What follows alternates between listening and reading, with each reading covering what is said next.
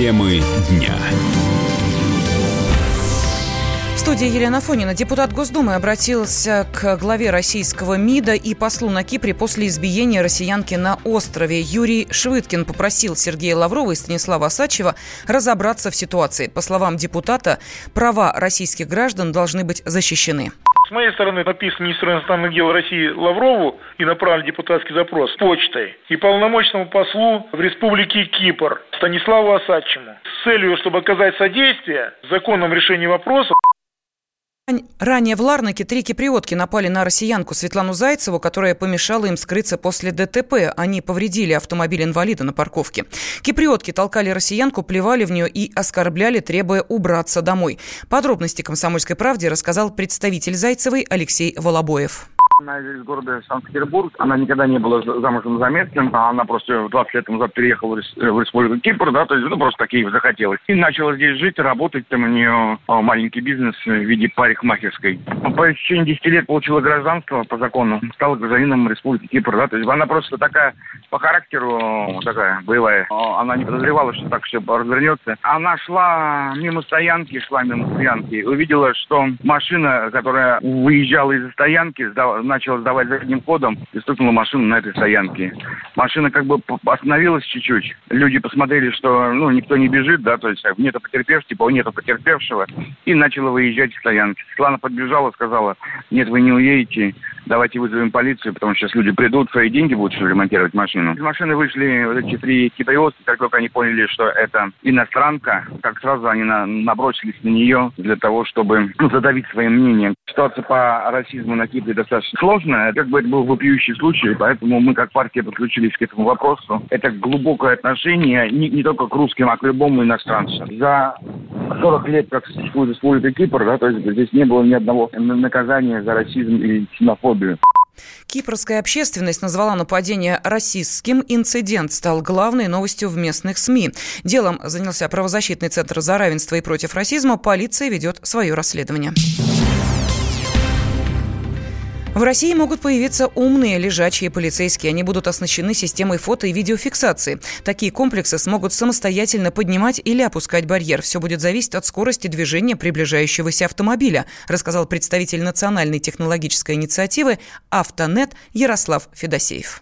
Сама по себе идея не нова, она является довольно-таки распространенной, применяемой в ряде стран Евросоюза. Процесс работы данной разработки следующий. Мы имеем платформу, которая является динамическая, да, барьерная платформа. К ней подключен электропривод, ну и, соответственно, алгоритм искусственного интеллекта, который получает данные либо от камер фото-видеофиксации, либо от, либо от какой-то платформы с большими данными. Далее система распознает автовладельца, понимает, есть ли у него ДТП, совершал ли он нарушение правил дорожного движения. Если вопросов нет, то в дальнейшем платформа либо опускается, либо если правонарушение было какое-то совершено, то платформа поднимается, барьер появляется. Основная идея – это все-таки умное регулирование дорожного движения. Это может быть частью интеллектуальных транспортных систем, если испытание данной технологии будет проведено успешно. Но пока, к сожалению, существует ряд проблем. В частности, непонятно расстояние между искусственной неровностью и камерой фото-видеофиксации, которая должна понять, должна определить, на каком расстоянии необходимо этот лежачий полицейский ставить, чтобы не создать аварийную ситуацию. Новые искусственные неровности могут появиться на российских дорогах уже в 2021 году. На реализацию проекта уйдет около 8 миллионов рублей. Ожидается, что умные лежачие полицейские позволят продлить работу подвески автомобилей на 40% при условии соблюдения правил дорожного движения, а также будут способствовать снижению вредных выбросов. За два года нелегальный рынок такси в России вырос на треть. Это результат исследования аналитического центра при правительстве. Сегодня объем незаконных перевозок составляет 12% от общего рынка такси. Кроме того, число выданных разрешений на таксомоторную деятельность в прошлом году упало почти на 10%. Советник профсоюза такси, координатор движения «Стоп! Нелегал» Евгений Грек отметил, что сами агрегаторы развивают нелегальный рынок, принимая на работу водителей без документов серая и черная доля рынка в России при перевозке пассажиров составляет 90%. Это и бомбилы, а основная масса это сейчас люди, которые получают заказы через агрегаторов. И это крупнейшие, причем агрегаторы, транснациональные компании, берут на работу людей, которые не имеют разрешений, не, сами не, не организуют э, перевозки с разрешениями. Вот, по сути, берут на работу бомбил. Вот, зачастую лицо такого бомбил э, человек, э, мигрант, вот, зачастую нелегально находящийся на территории страны, вот, и еще очень часто вообще не имеющий водительского удостоверения, купивший какую-то копию, которую он отправляет дистанционно для подключения к заказам. Крупнейший агрегатор, такой как Яндекс Такси, в мае этого года на конференции по транспортной безопасности заявили, что они считают, что закон устаревший, поэтому ни на что проверять людей не хотят. Широко распространены схемы ухода таксомоторных компаний от налогов через оформление водителей в качестве индивидуальных предпринимателей. Из-за этого бюджет страны теряет около 6 миллиардов налоговых поступлений с нелегалов. Тем временем Росстат назвал регионы с самой высокой смертностью от алкоголя. Лидером рейтинга стала Чукотка. Из-за спиртного там умирает каждый девятый. На втором месте Магаданская область. Жертвами чрезмерного употребления алкоголя становится каждый одиннадцатый житель.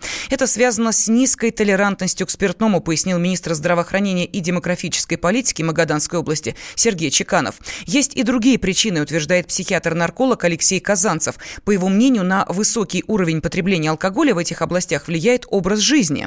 Погодные условия, социальные условия, потому что северные страны очень ну, сильно подвержены депрессии в связи с погодными условиями. Такая северная культура питья. Очень многие находятся в депрессии или в субдепрессии, в сниженном фоне настроения, в унынии, так сказать, развлечений нет никаких. И получается, что приходится с целью поднятия настроения, с целью, так сказать, улучшения общения, вот, с целью того, чтобы согреться. Погода такая, что шепчет, налей и выпей, да, это то есть русская народная пословица. Ласковый метод играет огромную роль. По крайней мере, в те годы старатели, кто бы выходил, очень многие так сильно запивали, что пропивали все э, на, по тем временам тысячи, которые зарабатывали человек заходил на работу там в марте и выходил в октябре. Такой короткий промежуток времени, но это изо дня в день, без выходных, 12-часовой тяжелый труд. В основном это физический труд, да, конечно, влияет огромную роль. То есть ты не видишь близких, ты с утра до ночи занят тяжелой работой, которая тебя морально и физически изматывает. Картинка не меняется каждый день, как день сурка. На телевизор, на чтение книг практически времени не остается. Также в рейтинг попали Ивановская, Новгородская и Ярославская области. По данным Росстата, большинство скончавшихся от алкоголя – мужчины трудоспособного возраста. А вот самым непьющим регионом стала Республика Ингушетия. Там в прошлом году не зарегистрировано ни одной смерти от алкоголя. Можно уйти в большую политику, но большой спорт пойдет вместе с тобой. Чемпион мира в тяжелом весе. Боксер с самыми большими кулаками за всю историю бокса. Действующий депутат Государственной Думы. А теперь еще и ведущий радио «Комсомольская правда».